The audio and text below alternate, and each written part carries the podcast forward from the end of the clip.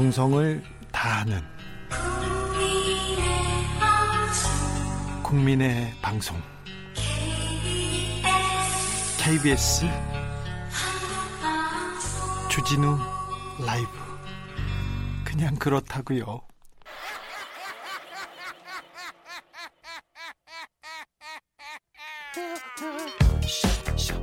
발로 뛰는 기자, 탐구하는 기자, 세상의 질문을 마구 던지는 기자, 기자가 본 오늘의 세상, 기자들의 수다. 가슴은 뜨겁게, 머리는 차갑게, 그리고 입은 수다 수다. 기자들의 수다. 주지문우 라이브에서도 이어집니다. 라이브 기자실을 찾은 오늘의 기자는 KBS 보도본부 최경영 기자입니다. 안녕하세요. 네, 안녕하십니까. 진실탐사 엔터테이너 최경련입니다. 우리 주 라이브에서도 경제 선생님은 바뀌지 않았습니다. 예, 최경련의 경제쇼 많이 애청해 주십시오. 아니, 예. 주진우 라이브 이제 시작한다고 했더니 주진우 라이브 같이 네. 갑시다. 네. 10년. 예. 네, 같이 가시죠. 네. 최경영 기자의 그 경제쇼가 잘 돼야 우리가 또 잘 됩니다. 이어받아서. 그럼요. 네. 예. 제가 잘 돼야 또 앞이 잘 됩니다. 그렇죠. 네. 예. 아, 앞에서 끌어보고 뒤에서 든든히 밀어보자고요. 예. 형님 네. 먼저 아우 먼저. 그러시죠. 형님 예. 먼저 가시죠. 자, 예. 오늘의 이야기는 어떻게 되나요? 예, 오늘은 숫자로 한 세 가지 정도를 이야기를 할 텐데요. 네. 예, 마지막 숫자는 청취자 여러분이 한번 계산을 해 보시는 거고 네. 두 가지 숫자를 제시를 하겠습니다. 첫 번째 숫자는 뭡니까? 첫 번째 숫자는 렘데시비르와 관련된 건데요. 네. 31%라는 숫자입니다. 저는 32를 해가지고 31번째 확진자 생각했는데 예. 아 아, 렘데시비를 그러고 30 보니까 31번째 확진자. 네. 예. 31%라는 게 치료 기간이 보통 한 15일 정도 미국에서 걸렸대요. 예. 근데 이제 렘데시비르라는 거를 투입을 하고 나니까 11일 정도 걸렸다. 네. 나흘이 줄어들었다. 예. 그래서 그게 31% 줄어든 효과다. 치료 네. 효과다. 뭐 이런 게 이제 31%죠. 여기에서 이, 이 렘데시비르에 미국은 그 굉장한 관심과 그 기대를 가지고 있는 것 같아요. 예, 트럼프 대통령 은 굉장히 크게 반응을 하고 있고 언론도 네. 그런데 이게 기본적으로 이제 대조군이 있고 우리가 뭐 의학하시는 분들은 잘 아시겠지만 플라시보라고 해서 그냥 가짜 약을 투입을 하는 거죠. 그래도 뭐 네. 예, 근데 가짜 약을 투입한 사람과 진짜 렘데 렘데시비르를 투약한 사람들의 이 실험을 해봤더니 예. 한 31% 정도 치료 기간이 줄어들었다는 거예요. 네. 근데 우리가 이제 치료약을 말할 때 이게 치료 기간이 줄어들었다는 것이 치료제인가? 이건 좀 이상하지 않습니까? 그렇죠. 네. 그러니까 감기가 우리가 걸려도 야 감기 걸리면 뭐라고 하죠? 야 오렌지 주스 많이 먹어. 네. 비타민 많이 먹어. 그러면 좀 몸이 나아지잖아요. 네. 그런 효과 정도가 아닌가 이렇게 생각할 수도 있는 거 아닙니까? 소주에 고춧가루 타 먹고 나아졌다는 사람도 많이 봤습니다. 그렇죠. 그러니까 이제 이 코로나 19 같은 경우도 지금 미국 같은 경우 아주 최악의 상황인데 미국 같은 경우도 사망률이 한 5.7, 8% 된단 말이죠. 예.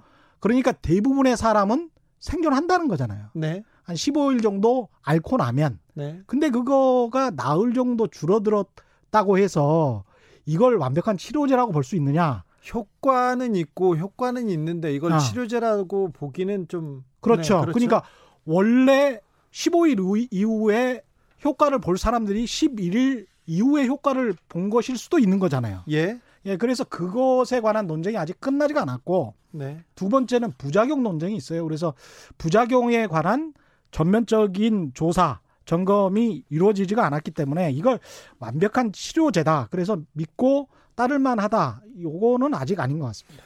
음, 예. 아무튼 저기 트럼프 대통령이 예. 우기면 되는 거예요? 아니 트럼프 대통령이 저기 그 살균제 관련돼서 아, 큰, 네, 큰 반향이 있자 자기의 어, 자기의 조금 실책을 만회하려고 자꾸 좀 언제는 언제쯤 이제 극복할 것이다 코로나를 극복할 음. 것이다 그리고 백신도 나을 것이다 그러면서 그러면서 이 치료제라고 지금 렘데시비를 들고 나온 것 같은데 예. 아무튼 효과가 조금 있, 전 세계적으로 좀 입증이 됐으면 좋겠습니다만 그렇죠. 아직은 좀 예. 지켜봐야 되겠네요. 아직은 지켜봐야 됩니다. 네. 예. 살균제는 절대 드시면 안 되고요. 알겠습니다. 미국에서 드시는 분들이 실제로 늘어가지고 예. 트럼프 대통령이 예 욕을 많이 먹었죠. 예. 경제 숫자로 봅니다. 두 예. 번째 숫자는 뭡니까? 두 번째는 마이너스 4.8인데 미국의 마이너스. 1분기 경제 성장률입니다. 마이너스 4.8이요. 예.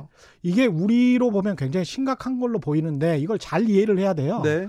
첫 번째는 전년 동기 대비로 봤을 때는 이게 마이너스 3.5예요. 그리고 이게 마이너스 4.8이라는 숫자의 의미는 명확하게 의미하면 그 연율 4.8이다. 마이너스 4.8이다. 연율 4.8이 뭐라고 하냐면요. 예. 뭐냐면요. 음. 1년을 다 이 수준으로 가야 그렇죠. 그렇죠. 그렇죠. 그러니까 1분기 2020년 1분기 때는 마이너스 1 점 얼마 수준인 거예요. 네. 그걸 이제 계속 1점 얼마의 수준이 복리로 더해지면 사- 4분기 전체 통틀어서 1년이 마이너스 4.8이다.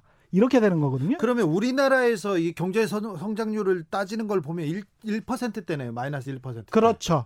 그러니까 우리랑 비슷 하다. 어, 그, 그럼 미국 경제가 엄청나게 선방했네요. 미국 경제를 그러니까 마이너스 4.8이라는 숫자로 너무 그렇게 심각하게 볼 필요는 없는데 분명히 이제 심각하게 봐야 보, 보게 될 수밖에 없는 지점은 2분기 때 나타나요. 2분기, 3분기 벌써 4월, 5월, 6월이잖아요. 네. 2분기 때가. 근데 4월, 5월 때 우리가 봉쇄 조치가 있었지 않습니까? 예. 그렇기 때문에 거의 뭐 GDP, 뭐 생산, 소비 이런 게 거의 멈췄다라고 보여지고 그래서 JP 모건이 2분기 때 미국 경제 성장률이 마이너스 40%다. 마이너스 40이요. 이건 뭐 끔찍한 숫자죠. 네. 그러면 한 분기마다 마이너스 40% 해버리면 미국 경제 성장률은 0이 되는 거예요. 그러니까 경제가 완전히 그냥 줄어서 예. 근데 이런 수치는 나올 수가 없잖아요. 예. 그러니까 이 마이너스 40%도 아까 연율로 계산을 한 거거든요. 그러면 2분기의 성장률이 우리식으로 따지면 10% 안팎, 마이너스 10% 안팎이 될 거라는 이야기죠. 자, 하나 무- 물어보겠습니다. 예. 4월, 5월은 봉쇄가 있었습니다. 격리도 그렇죠. 있었고요. 예. 근데 지금 이제 가게를 열기 시작했습니다. 그렇죠. 학교를 보내야 된다는 주장도 나오고요. 음. 그러면 아, 4, 5, 6은 2분기는 진짜 끔찍하지만 3분기, 4분기는 좀 나아지겠죠, 경제적으로는? 이게 전제가 있는데 전제는 코로나 19가 다시 대유행하지 않는다는 전제. 네. 예, 이런 전제가 있다면 당연히 크게 반등할 가능성이 높고요. 네. 그래서 2분기 때 마이너스 한 10% 분기로 따지면 그렇게 된다고 하더라도 네. 그렇더라도 크게 반등하면 나중에는 IMF 보고서에 나와 있듯이 IMF 보고서는 마이너스 한 5.9. 연 분기 성장 연 성장을 마이너스 5.9 정도로 예상을 했잖아요. 예, 우리나라는 마이너스 1.2입니다. 1.2 정도로 예 상을 했고 근데 마이너스 5.9가 안 될 수도 있어요. 예. 미국 같은 경우에 네. 왜냐하면 4월, 5월, 6월까지 봉쇄 조치가 이어지는 전제하에 IMF 보고서는 그렇게 뭡니까 예측을 한 겁니다. 계산을 해본 거예요. 6월까지 끝나야 돼요. 그렇지. 그러니까 4월, 5월에서 지금 문을 연 주들이 굉장히 많, 많습니다. 22개 주 정도가 부분적으로 또는 전면적으로 상점들이 문을 열고 있기 때문에 그렇게 따지면 한 달에서 한 달 반 정도는 생산 가치, 부가 가치들이 많이 올라간다라고 보여지기 때문에 마이너스 5.9가 안 될 수도 있다. 훨씬 더 파자티브하게 긍정적으로 나올 수도 있다. 그런 가능성도 열어놓고 봐야 된다. 그렇게 봐야 될 것 같습니다. 근데 전제가 꼭 있습니다. 코로나19가 종식된다. 가을에 다시 대유행하지 않는다. 네. 예. 종식돼야 됩니다, 지금. 예, 예, 예. 전제가. 예. 경제 숫자로 보자. 마지막 숫자는 뭘까요? 마지막으로 꼭 요새 이제 동학 개미 운동해서 오늘도 삼성전자를 순매수한 개인들이 뭐 5천억, 6천억 이러더라고요. 자금 자체가. 예. 예. 근데 이 주가가 어떤 주가가 적정 주가냐라고 평가를 할 때 사람들이 적, 정확한 기준을 잘 몰라요. 근데 그 기준을 영업이익으로 꼭 계산 한번 해보시라. 네. 그래서 지난해 영업이익이 가령 자기가 투자한 기업의 영업이익이 얼마였는데 올해 아까 말한 것처럼 경제 성장률이 마이너스 얼마가 될 것 같은데 그 기업의 영업이익은 얼마다라고 하면 그 영업이익과 현재의 주가를 비교를 해봐야 됩니다. 네. 그래서 과거의 주가보다 지금 상당히 많이 올라간 거예요. 저점 대비 우리가 1,400포인트 정도였는데 지금 1,896 정도 되거든요. 예. 오늘 끝났을 때. 그러면 그 고점 코로나 19 이전의 고점이 한 2,100이라고 본, 본다면 고점에 다, 더 가깝지 저점과는 상당히 멀어진 상황이거든요. 예. 그런 것들을 보자면 영업이익도 그만큼 따라갔는가? 올 연말에 그 정도로 손해는 안 볼 것인가? 이런 것들을 면밀히 보고 한번 계산을 해보시라. 네. 그렇지 않으면 물릴 수 있다. 조심하셔야 된다. 이런 이야기를 드리고 싶습니다. 아, 나올 때마다 우리 경제 선생님이 음. 지금은 투자에 조심할 때 예. 그리고 이, 그 마구 이렇게 베팅할 때는 아니라고 계속 얘기하는데 늘 보수적으로 지상파에서는 말씀드릴 수밖에 없다는 점도 이해해 주시기 바랍니다. 네, 정민호님이 달러 자꾸 예. 찍어내면 되나요? 그렇게 지금 미국이 너무 달러. 찍는 거 찍, 찍는 거 아닌가요? 그런 예. 질문하셨어요. 패러다임 자체가 바뀌고 있다라고 볼 수밖에 없습니다. 그러니까 네. 근본이제에서 금태환제 그 다음에 달러로 바뀌는 이 과정이 우리가 수십 년 동안 진행이 돼 왔잖아요. 근데 미국이라는 나라가 무너지지 않는다는 전제 아래 지금 이렇게 찍어내고 있는, 있는 것이기 때문에 네. 그것이 전 세계 경제에서 유통되고 공통된 인- 인식이라서 과거의 근본이제 할 때 60년대하고는 좀 다른 패러다임을 가져갈 수밖에 없다. 이렇게 보시면 될 것 같습니다. 같이 갑시다니면 예. 지구가 안전해야 무, 무역도 살림살이도 나아질 듯죠. 음. 네, 이게 기본 전제 조건이죠. 그렇죠. 예. 주 기자님이란 또 분이 문자를 보내셨어요. 경제 최악 상황은 불확실성이라 음. 주식은 아직 위험해요. 주식이 위험하다고 하시는 분들한테 또 다른 이제 좀 안 좋은 부- 부정적인 소식은 지금 트럼프 대통령이 중국 때리기를 다시 시작했잖아요. 네, 예, 그래서 미국 대선이 11월인데 11월까지는 본인의 실책, 코로나19에 대한 대응을 제대로 잘 못한 것, 그런 국내 정치의 상황을 만회하기 위해서라도 중국 때리기에 집중할 가능성이 높다. 그렇게 되면 미중 무역 전쟁이 다시 도발적으로 이렇게 그 발발할 상황이 높기 코로나 때문에 때문에 예, 잠잠해졌던 미중 무역 전쟁 다시 발발할 가능성이 예, 있습니까? 예, 그래서 아찔하네요. 불안, 불안합니다. 예. 네. 불안한 상황은 계속될 것 같습니다. 지금까지 기자들의 수다 KBS 보도본부 최경영 기자였습니다. 감사합니다. 고맙습니다. 강흥천님 언제적 엑스리온입니까? 한 40년 됐나요? 한명식님 너구리가 낫겠다. 예, 너구리 좋죠. 너구리. 김태리님 진호 오빠 갤러그 했구나 40년 전에. 아이고 어떻게 하셨어요? 조금 했어요. 저는 전자오락 별로 안 좋아했 안 좋아해서요. 네, 운동을 좋아했지 오락은 별로 안, 안 했습니다. 그래서 컴퓨터 게임, 온라인 게임도 한 번도 해본 적이 없습니다. 2003님 주 기자님 오늘 평소보다 활기차고 자신감도 있어 보이고 책임자 책임감 갖고 하시는 것이 느껴집니다. 주 기자님은 알고 있, 는 것이 많아서 그런지 질문도 날카롭고 게스트들과 케미도 좋고 약한 사람들 배려해 주시는 마음도 느껴집니다. 그냥 그렇다고요. 취직 전까지는 생방송 계속 듣겠습니다. 아, 네. 어, 계속 들어야 되는데 취직하지 말라고 이렇게 말할 수도 없고 취직하시길 어, 기원합니다. 잘 될 겁니다. 이렇게 냉정하고 이렇게 따뜻하게 문자를 주시는 거 보면 굉장히 훌륭하신 분 같아요. 금방 잘 될 거예요. 9093님, 6학년 6반의 마을버스 기사입니다. 날씨는 더워지고 이놈의 코로나19 때문에 마스크는 써야 하고 미쳐버리겠어요. 근데 그저 지금 이 나이에 일할 수 있다는 것에 감사하며 오늘도 즐겁게 안전운전하며 버텨봅니다. 어서 빨리 치료제 백신이 나왔으면 좋겠습니다. 네. 어서 빨리 나와야 될 텐데. 6463님, 청아다리 물줄기 끝 갯마을이에요. 파도가 갯바위를 부셔도 꾹꾹하게 뚜벅뚜벅 걸어가세요. 주기자님. 네. 8430님, 기자님, 월요일은 유난히 더 버벅이는데 오늘은 잘하시네요. 아니요, 버벅거리고 있어요. 실수 많이 해도 괜찮아요. 네. 실수를 실수로 덮는 방송 진행하고 있습니다. 하고 싶은 대로 하세요. 화이팅! 하고 싶은 대로는 하면 안 됩니다. 네. 자중자애하겠습니다. 라디오 정보센터로 가겠습니다. 조진주 씨. 정치 피로, 사건 사고로 인한 피로, 고달픈 일상에서 오는 피로. 오늘 시사하셨습니까? 경험해 보세요. 들은 날과 안 들은 날의 차이. 여러분의 피로를 날려줄 저녁 한 끼 시사. 추진우 라이브.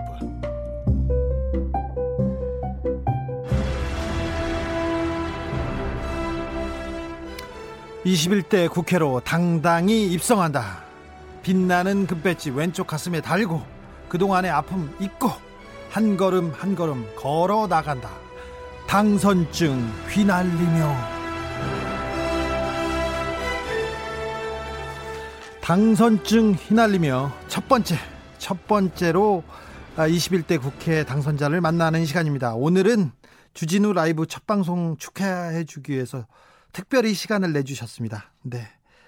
음, 전 자유한국당 대표 대선 주자였습니다. 그러나 컷오프 하지만 보란 듯이 당선 대구 수성을의 당선자 홍준표 전 자유한국당 대표 안녕하세요. 안녕하세요. 네. 아니 급하게 대구 내려가셨어요? 아니요. 그러면 대구에 있습니다. 아 그래요? 아예 거기 계세요? 아 서울은 지금 와각 지정 중이라서 네. 네, 대구에 있습니다. 대구에 지금 게- 아니 지역을 그렇게 막 챙기시는 분은 아니시잖아요. 우리 대, 대표님께서. 아니 지역을 챙기는 게 아니고 네. 서울은 지금 어, 자기들끼리 쟁투 중이라서 네. 어, 서울 가기가 어, 좀 그래서 대구에 있습니다. 그렇죠. 너희들은 싸워라. 나는 그냥 여기 지켜보겠다. 이렇게 물러나 계시는군요. 아니, 꼭 그런 뜻은 아니고요. 예, 예.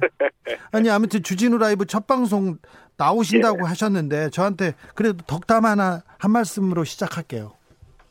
그 주진우 선생이 이제 본격적으로 어, 공중파에 들어섰으니까 네. 앞으로 어, 공부 열심히 해서 네. 시사 문제 좀 쉽게 풀어 주시기를 기대합니다. 알겠습니다. 네. 예. 공부 또 또 없습니까? 덕담 좀 더 해주세요. 어? 장점 그런 거. 네? 잘하세요. 네, 알겠습니다. 예. 어, 서문시장에서 노래하려고 네. 축제인데 노래하려다가 또 못하게 되셨다고요? 아, 그거 이제 우리나라는 그 제약이 참 많습니다. 네. 제약이 많아가지고 이천에서 이제 그 어. 창공 네. 사건으로 많은 인명이 어, 영명을 달리했기 때문에 네. 어, 노래를 안 하는 게 좋겠다.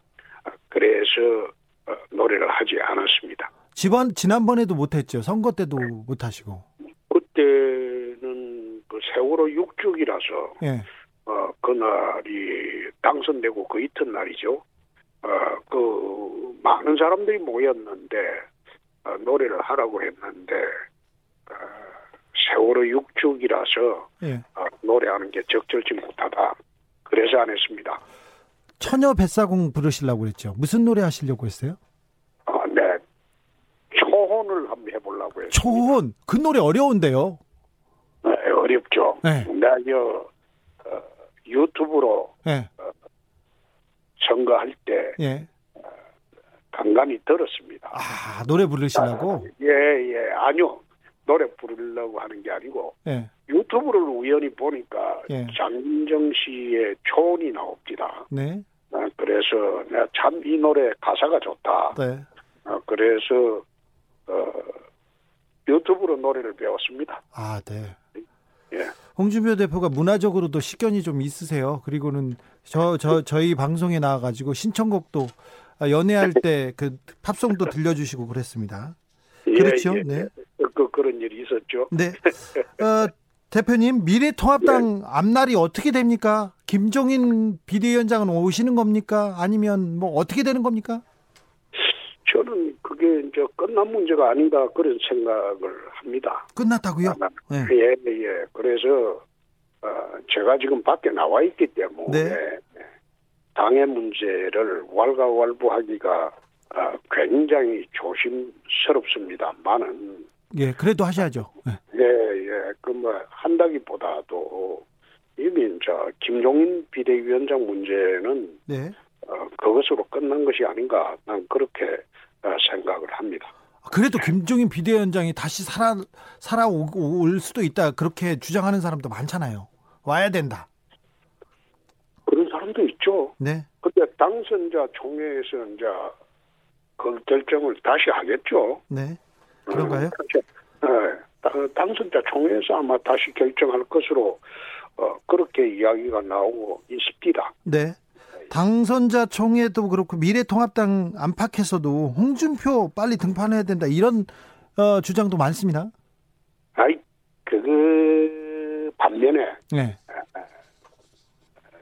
저하고 대척점에 선 사람도 어, 어, 조금 있습니다. 네.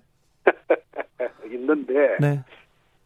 문제는 그게 아니고 이제 전부 야당이 이렇게 힘든 판이 됐는데 네.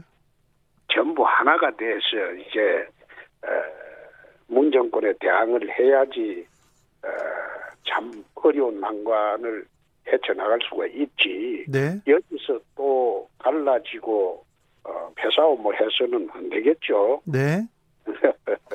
어. 이번 총선에서 180석, 여당 180석 어떻게 보세요? 문재인 정부가 잘 잘해서 국민들이 표를 줬다 이렇게 보는 시각이 많은데요. 나는 그 거꾸로 거꾸로 생각합니다. 아니 그러면 못해서 표를 많이 줬습니까? 야당이 워낙 못하다 보니까 아하. 찍을 데가 없으니까 어, 180석이라는 거대 여당이 탄생하지 않았나. 네. 저는 이제 25년 정치했지만 180석 가져가는 거를 처음 봤거든요. 그러게요. 예.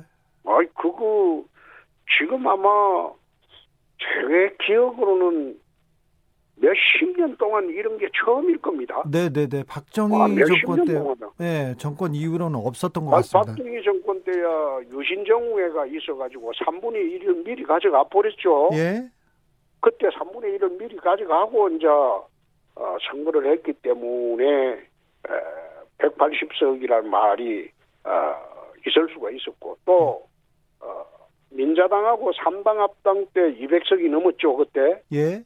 아, 그런 경우는 봤지만은 단일 정당이 180석을 총선에서 차지하는 것을 이번에 처음 봤습니다. 그런데 선거 때, 선거 초반에 어, 네. 대표님께서 두 가지 말씀하셨어요. 어, 네. 황교안 대표가 이런 식으로 운영하면 나는 네. 쉽게 당선이 되고 그리고 당은 참패한다. 그래서 막아야 된다. 그 얘기는 계속 하셨어요. 근데 내가 그런 이야기를 중간에 한번 했습니다. 예. 여기 자 어, 대구 이제 지방지 유튜브하고 이야기하면서 4월 15일 밤 되면 두 사람 중에 한 사람은 집에 간다. 네. 어. 4월 15일 밤 되면 두 사람 중에 한 사람은 집에 간다. 종로에서 황 대표가 집에 가든지 예. 수성을에서 내가 집에 가든지 둘 중에 한 사람은 집에 간다. 그래 이야기를 했는데 이제 어, 둘중 한 사람은 집에 갔죠. 아, 뒤에서는 황교안이 집에 간다 맨날 말씀하셨잖아요. 아이 그게 내 여, 여, 사석에서 했다고. 네. 아, 사석에서 했죠. 아, 예. 네. 공개적으로는 안 많이 했죠. 많이 하셨죠. 8166님, 홍 대표님 네. 질문 있습니다 하면서 통합당에서 김종인 씨를 비대위원장으로 모셔오지 않으면 안 될 정도의 통합당에 범보세 그렇게 인물이 없는 건가요? 이렇게 물어봅니다. 저희 당내에도 비대위원장 할 만한 분들이 많습니다. 네, 많은데 네, 이제 우리 당이 이제 아, 무슨 일이 있을 때마다 아,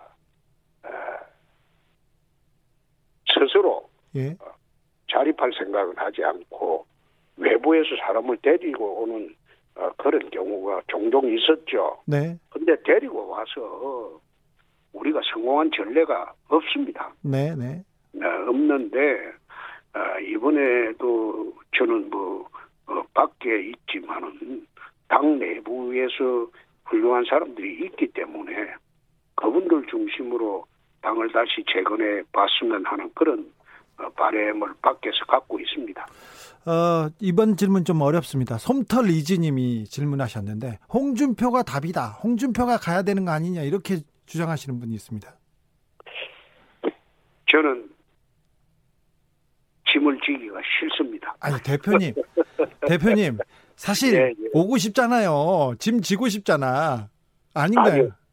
제가 여- 여- 지난번에 네, 탄핵으로 어, 괴멸되어서 당 지지율이 4%일 때 네, 대선에 한번 나가본 일이 있습니다. 네. 그때 그때 어려운 짐을 지셨죠.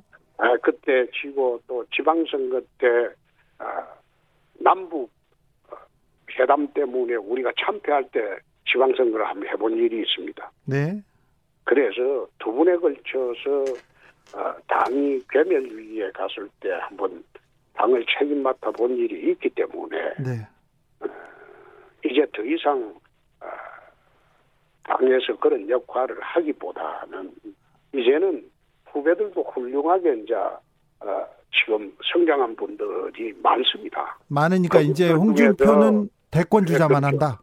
아, 대권 주자를 하는 게 아니고 예, 대선은 그- 가셔야죠. 어, 그거는 나중에 얘기. 아, 나중에. 예. 예, 얼마 안 예, 남았어요. 예, 그래도 많이 남았습니다. 네, 네. 예. 어, 꼬북꼬북님이 평소 의원님이랑 다르게 신중하게 말씀하시네요. 대선 주자 같아요. 저도 생각이. 난 누군가님 역시 노련한 홍 당선인 얘기하는데 어, 그 홍 대표의 능력을 경험을 이제 당에서 써야 된다 이런 사람들이 많습니다. 여의도에서도 그렇고요. 그런데 그 올라오는 사람들이 유능한 사람들이 저희 당에도 참 많습니다. 그분들이 당을 이끌어주면 저는 뒤에서 병풍 역할을 하는 것이 아, 지금 이 역할이 맞다는 생각입니다. 네. 아, 예, 그래서 저는 당에 돌아가더라도 네. 이제는 전면에 나서지 않고 병풍 역할을 하는 역할로 하는 것이 옳지 않느냐. 아, 저도 그런 생각을 합니다. 지금. 자, 병풍 그러면 앞에 어떤 어떤 분들이 이렇게 앞장서야 된다고 생각하십니까? 지금 뭐 저희 당에 이제 사선 오선된 그 능력 있는 분들이 많죠. 아, 많기 때문에 그분들 중에서 어, 지도부를 구성해서 당을 이끌어가고 그리고 저나 또 어, 좀더 선배되는 분들은 뒤에서 바람막이 하는 게 그게 옳겠죠. 아니 그러니까 어떤 어떤 얘기 꼭 찍어서는 내가 안 하네요. 누구를 네. 특정인으로 말하기는 곤란합니다. 아, 예, 알겠습니다. 네. 워낙 영향력 있으신 분이니까 그럴 수 있습니다. 어, 미래 통합당을 향해서 쓴소리라며 변화를 촉구하는 조혜진 당선인이 있고요. 김세현, 겸, 김세현 의원 같은 분들은 어, 뒤에서 계속해서 당에, 당이, 어, 새로 태어나듯 이렇게 개혁을 해야 된다는 사람들이 있습니다. 이런 분들 얘기는 어떻게 평가하십니까? 그거 이제 고깝게 던더 들으시는 분들이 굉장히 많은데요. 저는 그분들의 의견도 충분히 당에서 수렴할 수 있어야 된다고 생각합니다. 예. 진보, 아, 여, 여, 여, 좌파 정당하고 다 달리 우리 우파 정당 내에서는 치열한 노선 투쟁이 겁니다. 예. 거의 없고 좌파들은 보면 치열하게 노선 투쟁을 하고 당이 깨질 듯 하면서도 결국은 가서 하나가 되거든요. 네. 그러나 우파 정당은 이게 그런 경험을 별로 가져보지 못하고 어떤 경우라도 당이 깨질 것 같으면 적당히 미봉하고 어, 미봉책으로 감싸서 넘어가는 이런 경우가 대부분이다 보니까 아, 오늘 같은 사태가 온 거 아니냐. 네.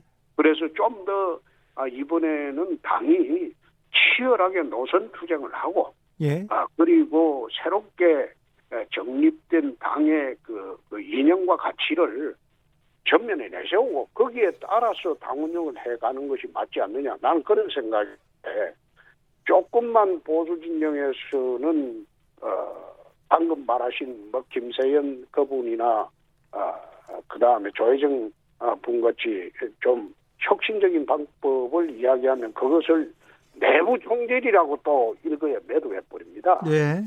그래서 저는 아, 그런 것은 아니다. 네. 그런 말씀들도 전부 새겨 들어야지 아, 당이 올바르게 나아가지 않느냐 저는 그런 생각을 갖습니다. 20대 국회가 이제 마무리입니다. 근데 20대 국회는 안 계셨지만 그래도 20대 국회 뭐 그 운영을 보고 옆에서 지켜보셨으니까 그러는데 대통령 탄핵이 있던 국회예요. 저는 저 20대 국회가 해방 이후에 가장 최악의 국회라고 봅니다. 대통령 탄핵 때문인가요? 꼭 그런 거는 아니지만은 탄핵도 탄핵이고 예. 사실상 이게 하는 일이 거의 없었어요. 아 일을 안 했죠. 네. 네. 그리고 앉아서 소위 어, 그게 야당의 책임이라고 또 몰아붙일 수는 없습니다. 네, 그렇죠. 여당도 책임을 져야죠. 예. 여당의 책임이 더 크죠. 여당이 전국 운영을 제대로 주도를 못했기 때문에 네. 사실상 동물국회가 어, 나오게 됐다. 이거. 네. 타협을 냈어야 되는데 네. 타협 안 하고 밀어붙이고 또 어, 상대방은 온몸으로 막고 하다 보니까 이게 사상 최악의 국회가 돼버렸죠. 예. 이기들대 국회에서는 180석이라고 해서 일방적으로 밀어붙이면 우리 대선에 가면 우리가 반드시 이깁니다. 그러면 아 뭐라고요? 이긴다고요? 아, 미래통합당이요? 일방적으로 네. 180석을 가지고 밀어붙이면. 어, 네. 어, 밀어붙이면 그건 대선 가면 판이 틀려집니다. 아 예.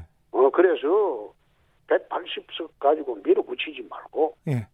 어, 제1야당과 서로 협력해서 아, 국정을 운영했으면 하는 그런 바람이 있습니다. 아니 대표님 그러면 여당에서 180석으로 계속 밀어붙여야죠. 왜 타협을 해?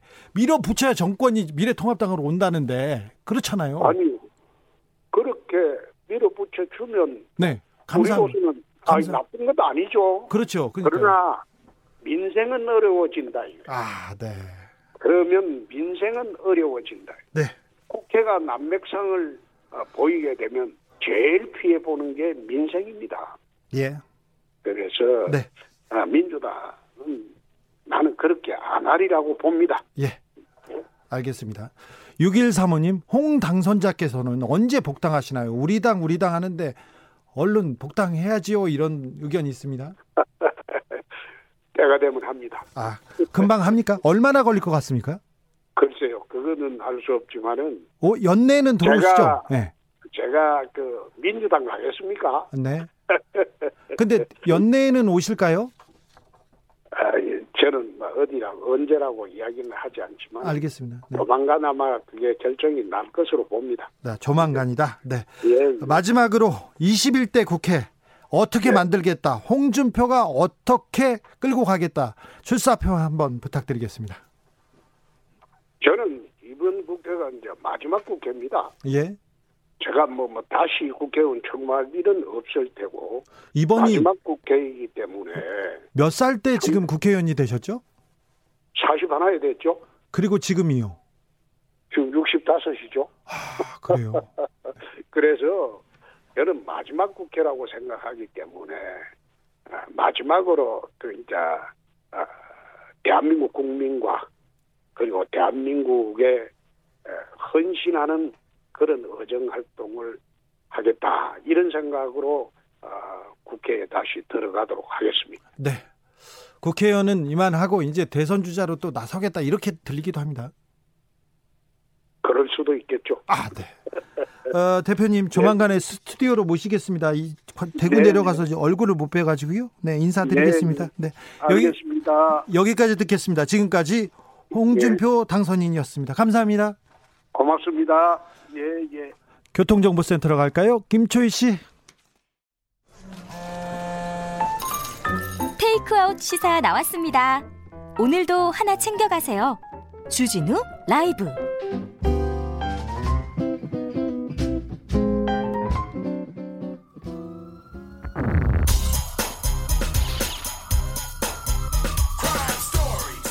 끝까지 잡는다. 오늘도 지킨다. 범죄를 뿌리뽑기 위한 하, 끝없는 사투. 전국에서 제일 바쁜 지구대기. 지구를 지켜라.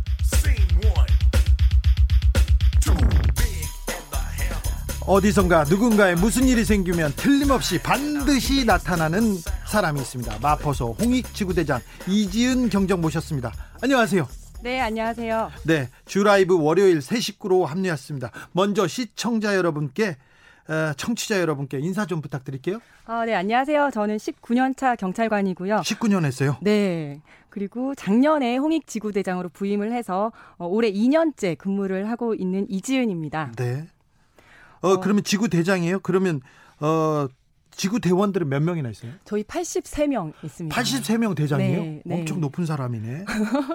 왜 홍익 지구대장을 이 홍익 지구대를 이렇게 지원하게 됐습니까? 지원하셨나요? 아니면 네, 이렇게? 제가 지원을 했습니다. 그래요. 왜요? 어, 저희 홍익 지구대를 잘 모르시는 분들이 있을 것 같아서 제가 간단히 설명을 드리면 홍대 앞에. 네, 맞아요. 홍대 앞을 관할하는 지구대입니다. 거기 술집도 많고 어, 그렇죠.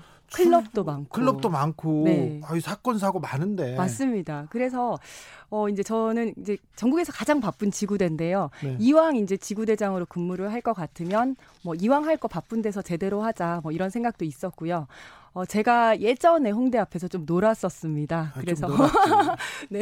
그래서 그때 제가 그 앞에서 마음껏 술 먹고 또 뭐 취하고 노래 부르고 춤추고 또 이렇게 뻗어서도 잘 집에 갈 수 있었던 거는 네. 당시 그 홍, 홍익지구대 경찰관들이 그 지역 치안을 아주 잘 유지해 주셨기 때문이라고 생각을 해서요. 이제는 내가 어른이 되었으니 갚으려고 네, 이제는 제가 이제 젊은이들을 지켜주기 위해서 홍대 앞으로 돌아왔습니다. 아 그래요? 네. 아, 알겠습니다. 좀 논 경찰 누나 이지은 경정한테 몇 가지 어, 묻겠습니다. 그 전에는 이지은 경정이 음, 뭘로 유명했냐면 대구지검 검찰청 앞에서 1인 시위를 했어요. 검경 수사권 조정 관련된 내용이었나요? 네, 네, 맞습니다. 어, 그때 그 이제 한 경찰관이 검사를 고소를 했었는데요. 네. 그 검사분이 아니 내가 어떻게 그 어떻게 감히 경찰이 검사를 뭐 수사할 수 있겠냐라고 하면서 그 소환에도 응하지 않고 굉장히 그 이제 거의 수사 방해 수준으로 협조를 하지 않으셨거든요. 그때만 해도 더했죠. 네, 맞습니다. 그래서 거의 뭐 성역, 지금도 그렇지만 그때는 훨씬 더 성역이었어 가지고요. 그래서 제가 이제 대구에 있는 그 검사분이 근무하시는 대구지검 지청 네. 앞에 가서 이제 그 김모 검사는 어, 소환에 응하라라고 1인 시위를 했었습니다. 네. 아, 카라님 제2의 각블리시다. 아니요. 어, 광문준 있습니다. 경정하고 광문준 경정하고 이지은 경정하고 동기예요. 아, 네. 싫어 맞습니다. 싫어요. 아, 저 사실은요, 제가 뭐 이런 얘기는 안 하려고 했었는데요. 네, 괜찮아, 제가, 괜찮아. 아, 곽 계장이 진짜 많이 컸습니다. 많이 컸어요? 많이 컸죠. 제가 이제 학교 다닐 때는 제 눈도 똑바로 못 쳐다봤었거든요. 아 그래요? 그래서 이제 제 눈을 이제 하루 똑바로 쳐다보길래 제가 눈 깔아라. 아, 예. 아, 어디서 눈을 똑바로 쳐다보노. 경찰끼리 애가 동기인데 쫄아가지고요. 애가 쫄아. 어 미안해 지은아. 어 내가 네 가방 좀 들고 다니면 안 될까? 이래서 제가 비키라 딱 이렇게 한마디로 정리를 했었거든요. 비키라. 그때는 저한테 진짜 말도 못 붙이던 애가 굉장히 많이 컸습니다. 아, 네. 요새 좀 까불고 있습니다. 네. 찌지님, 아, 홍익지구대 드라마 라, 드라마 라이브 배경이었죠. 이게 아, 드라마가 맞습니다. 있었어요? 네 네. TVN에서 한 라이브라는 드라마가 있었는데요. 정유미 나오고 어, 그래요? 나머지 전 나요. 아무튼 어, 홍익 지구대하고 저 KBS 라이브하고도 굉장히 지금 이- 좀 주진우 라이브하고도 이상하게 겹치는 부분이 많네요. 어, 사실 근데 지구대장이면 굉장히 많은 일을 하는데 네. 지구대장 하면 좀 가슴 아픈 조금 내용이 좀 생각납니다. 얼마 전에 대림동에서 경찰관 폭행 사건 있었을 때 네. 그때 경찰들이 특별히 여경들이 굉장히 대응을 잘했는데 음. 여경이 힘이 약하다 이런 인식 때문에 그런지 여경 무용론 나왔을 때 조금 네. 어, 좀 답답하셨죠? 네, 굉장히 마음이 아팠고요. 특히 이제 그 여성분이 어 그때 굉장히 많이 이렇게 조리돌림을 많이 당했었습니다. 그래요. 그 여경분이 그래서 네. 굉장히 좀 마음이 아팠었습니다. 네. 근데 이제 외부에서 사실은 외부에서 이렇게 우려하시는 만큼 뭐 여경이 능력이 부족하다든지 그래서 경찰 내에서 남경 여경이 막 이렇게 갈라져서 싸운다든지 뭐 이런 거는 전혀 아니거든요. 네. 그래서 뭐 저희 지구대 같은 경우에도 여경이 한 15% 있는데요. 만약에 뭐 여경 남경 할 거 없이 이제 다 똑같이 일을 하고 있습니다. 네. 그래서 뭐 집단 폭력이 발생했다. 이러면 여경 남경 할 거 없이 모든 순찰차가 다 그곳에 가고요. 예. 그래서 거기 가면 뭐 피해자, 피의자, 뭐 CCTV 각자 할 일이 너무 많아요. 그래서 여경은 이거 해라, 남경은 이거 해라라고 이제 구분을 할 것도 없이 다 그렇게 하고 있고요.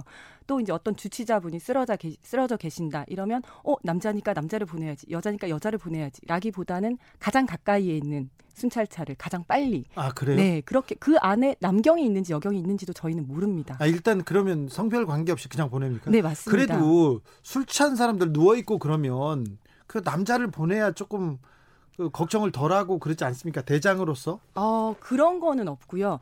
다만 이런 건 있습니다. 이제 여자분이 피의자, 피해자일 경우에는 네. 피의자 몸 수색을 해야 되기 때문에 그럴 때는 이제 여경이 가고 예. 또 이제 피해자 분들은 여경 아니면 또 이제 성폭력 피해라든지 이렇게 말씀을 잘 안 하시는 분들이 계세요. 그럴 때 이제 여경을 지원하고 또 당연히 이제 뭐 남경이 또 필요한 부분도 있겠죠. 그런데 그런 것들이 뭐 특별히 여경이라서 이 일을 하고 저 남경이라서 저 일을 한다기보다는 뭐 사실은 저희 내부적으로는 굉장히 조화롭게 이렇게 근무를 하고 있습니다. 아 네. 네. 홍익지구대 그냥 홍대 앞이니까 저 술집 초- 클럽 되게 많고 사건 사고 많았을 텐데 네. 지난 주말은 어땠어요? 어, 지, 사실은 이제 그동안 112 신고가 많이 줄었었습니다. 코로나 때문에. 네, 맞습니다. 관내 클럽들이 사회적 거리두기에 동참을 하면서 자발적으로 영업을 좀 정지를 하셔가지고요. 네. 중단을 하셔가지고요. 어, 112 신고가 줄었었는데 평소에 얼마나 와요? 하루에 108건 정도 신고가 들어옵니다. 그게 어느 정도냐면요. 어, 서울에 있는 이제 지구대 파출소의 평균 112 신고 건수가 26건이거든요. 여기는 100건이 넘어요. 네, 네다섯 배 정도 됩니다. 엄청나네요. 네, 전국에서 1위라고 하는데요. 네. 근데 이제 최근에 코로나 19가 점점 잦아들면서 다시 이제 2주 전부터 영업을 개시하셨고요. 네. 그래서 이제 덩달아서 112 신고도 좀 늘어나고 있습니다. 네. 근데 이제 지난주에 좀 안타까운 네, 사건이 있었어요. 저희는 모든 사건이 다 안타깝긴 합니다. 네. 지난주에는 안타깝게도 이제 미성년자 분들이 클럽을 방문을 했다가 네. 입구에서 걸려서 이제 신고 를 당하셨어요. 뭐 크게 안타깝진 않네. 어, 이제 뭐 원하시는 바를 이루지 못했고 아 그러니까 그런 마음이 안타깝긴 하네요. 네. 근데 이제 그 이제 사실은 이게 클럽에 못 들어간 게 문제가 아니라 네. 이제 아는 형의 운전면 이제 클럽을 뚫으려고 아는 네. 형의 운전면허증을 빌려가지고 그 앞에서 이렇게 딱 보여줬는데 옛날 같으면 이제 그 클럽 앞에, 앞에서 검사를 할 때 이 사람 얼굴하고 이제 이 신분증이 대조하죠. 예, 대조해갖고 좀 다르면 좀 다른데요 이러면 어 뭐 성형 수술했어요 화장했어요 머리 뭐 모양 바꿨어요 이렇게 하면서 그냥 들여 보내줬는데 요즘은 신분증 검사기가 다 있습니다. 네. 예, 그래서 거기에서 지문까지 찍고 해서 이제 다 걸리거든요. 네, 왜냐하면 술집에서는 청소년들이 입장을 했을 경우에 영업 정지가 되기 때문에 청소년 여부 확인을 굉장히 철저히 하는 편입니다. 아 네. 그래서 이제 이 친구도 아는 형 운전면허증을 보여줬다가 어 이거 아니다 이렇게 됐는데 이 경우에 공문서 부정 행사죄가 됩니다. 아 그래요? 2년 이하. 네. 끌, 끌려갈 수도 있겠네요. 끌려왔죠. 아, 그래서 끌려왔어요? 사실 네, 그래서 저희 지구대에 이제 왔습니다. 아 그 그렇게 큰 잘못인가요? 그래서 예, 아, 지- 네, 잘못이죠. 잘못이니까 갔죠. 아, 저 네, 제가 어렸을 때, 아, 저도 네, 뭐. 저는 그렇게 위조하거나 다른 신분증을 가지고는 안 갔고요. 그냥 그 기도라고 하잖아요. 그 앞에 서 아, 있는 네네네. 분들하고 친하게 지냈어요. 아, 어렸을 때부터. 아. 그리고 외국 나갔을 때는 네. 바운서, 도어맨 이렇게 네. 덩치 예, 큰 예. 사람들하고 친구해가지고요. 네. 항상 이렇게 다녔습니다. 아, 네. 2394님이 우리 동네 낮에 경찰차 고정적으로 자주 서 있는 거 그거 왜 그런가요? 그거 왜 그래요? 어, 제가 그 설명을 드리면 이게 사실은 그 많은 분들이 이렇게 오해를 하세요. 어, 경찰차 차 대고 자는 거 아니야? 이렇게 생각을 하시는 분들이 있는데 그런 분들도 있잖아. 있지만 네. 있지만 사실은 이제 대부분이 그런 건 아니고요. 저희가 이제 그 거점 근무라는 형식입니다. 네. 여기가 굉장히 위험하니까 예를 들어서 청소년들이 몰려들어서 뭐 담배를 핀다든지 아니면 뭐 이렇게 막 이렇게 불량한 사람들이 와서 뭘 때린다든지 아니면 막 이런 경우에 그래서 거기를 먼저 지키고 있겠다고? 지켜달라고 요청이 들어옵니다. 아, 이지은 경정 준비 많이 했네. 준비 많이 했어. 19년 차 경찰관입니다. 아니 그래도 네. 이 공터 저 뒤에서 무슨 거기서 뭘 지켜요? 아, 그거는 좀 네. 야, 3212님 필요합니다. 멋진 경찰이시네요. 경찰은 그냥 경찰이면 되죠. 남녀가 무슨 상관이에요? 공권력이 좀 더 엄정했으면 합니다. 권한이 더 주어져야 합니다. 찌- 어, 네. 네. 감사합니다. 네, 동의합니다. 어, 시민이 지나가다 경찰을 팔 수는 있어요. 때릴 수 있습니다. 근데 경찰이 시민을 때리면 안 됩니다. 대신 경찰이 시- 폭행한 사람을 잡아가야죠. 엄정하게 처벌해야죠. 네.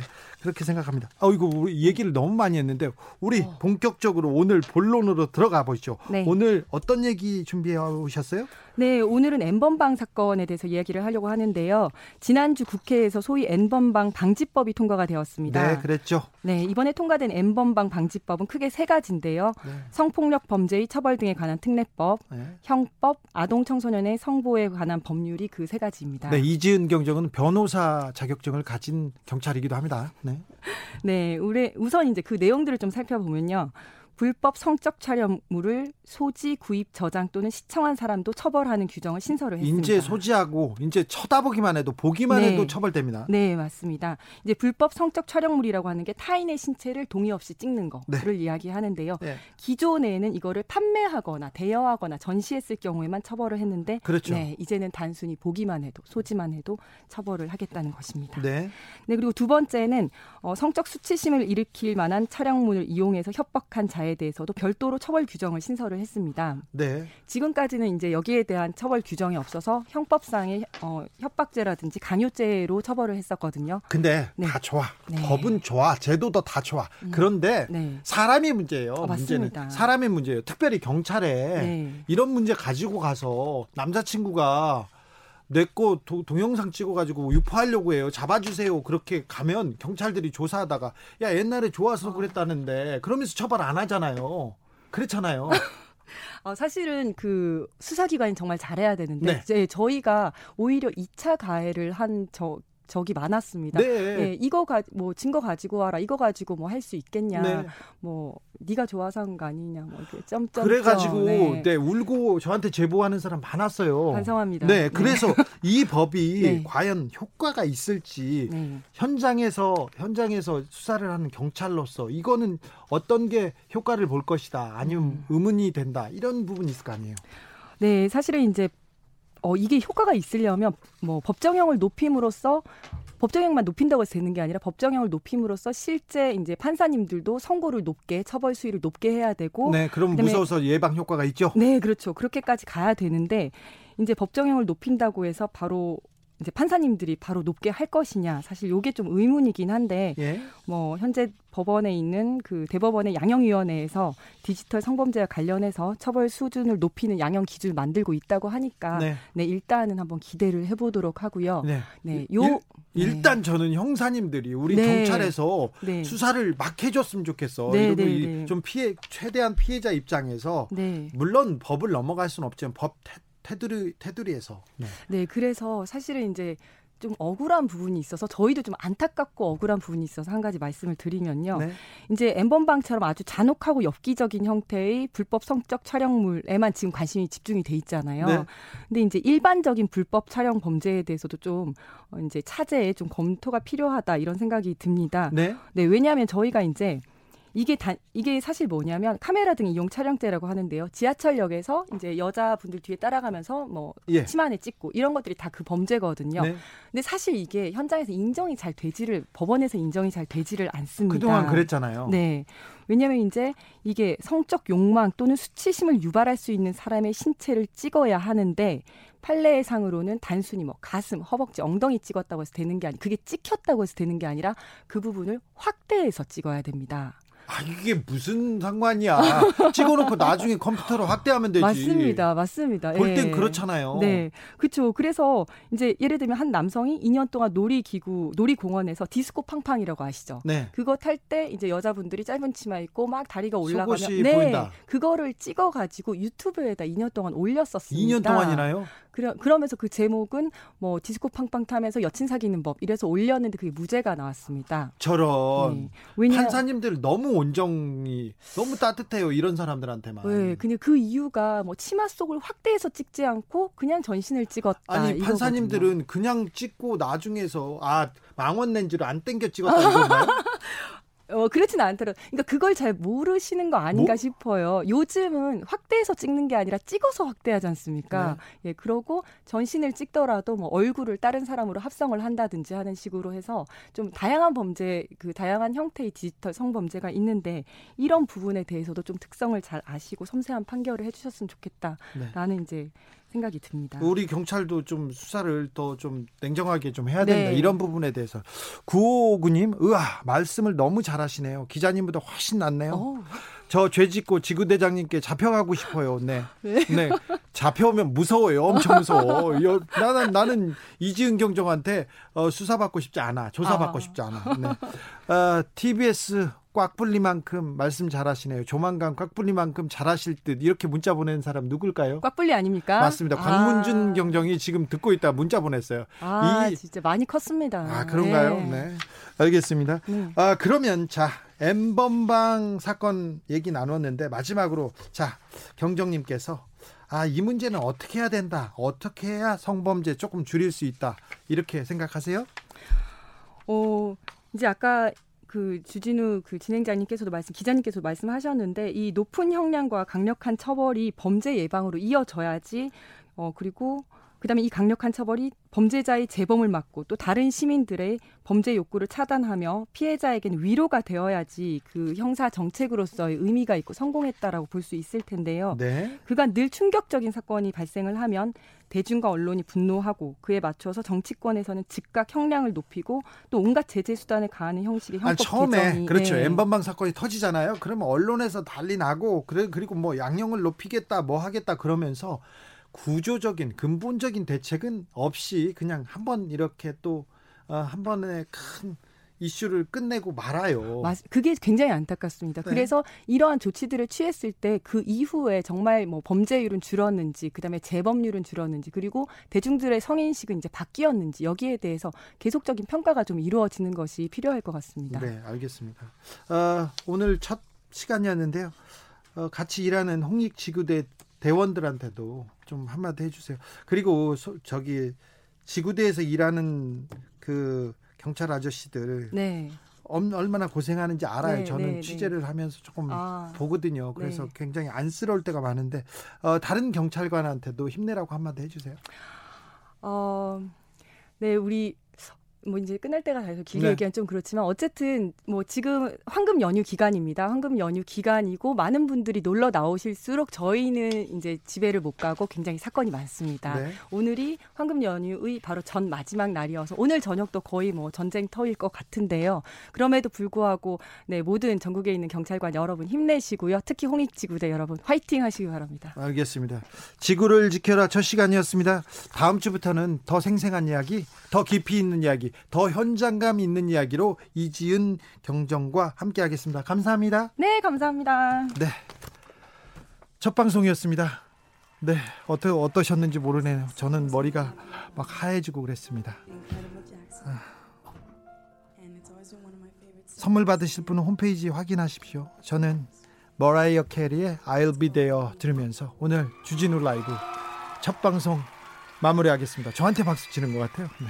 윤킴님 무사히 방송 끝나가네요. 주진우 라이브 unboxing 재밌었습니다. 짝짝짝. 네. 내일은 조금 더 긴장감을 떨어뜨리고 실수를 줄이고 여러분을 좀 편안하게 만나고 싶습니다. 저는 내일 5시 5분에 다시 돌아옵니다. 지금까지 주진우였습니다.